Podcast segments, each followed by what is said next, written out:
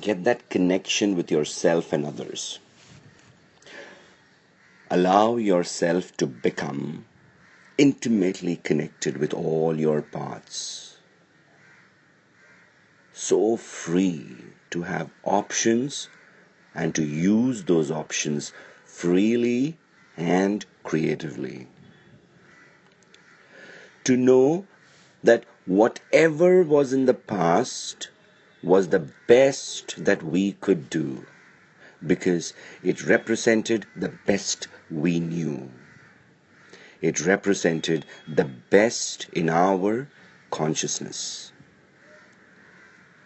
And as we move towards knowing more, being more conscious, we also then become more connected with ourselves.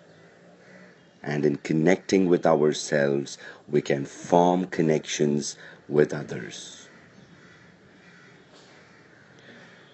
This is something less than what um, a 45 second meditation. Just by going through this initial connectedness process. This is again the crux of NLP in the meditations that I do in NLP I lift up the spirit of each of us that's what NLP does it lifts up the inner precious I am. It connects our intellect and the mysterious abilities to think and know. It connects you to the most important part of your life, the intuitive, effective part.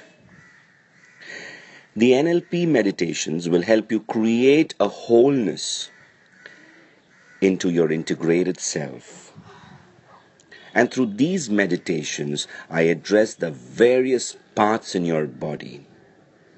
Throughout the meditation, I highlight the capacity for relatedness within and without the I am process in each of us. Very poetic. It's my conviction that we are all manifestation of this universal life force.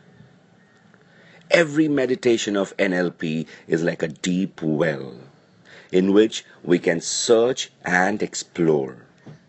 Ultimately, we realize that beneath each well there's an underground stream in which we are all joined.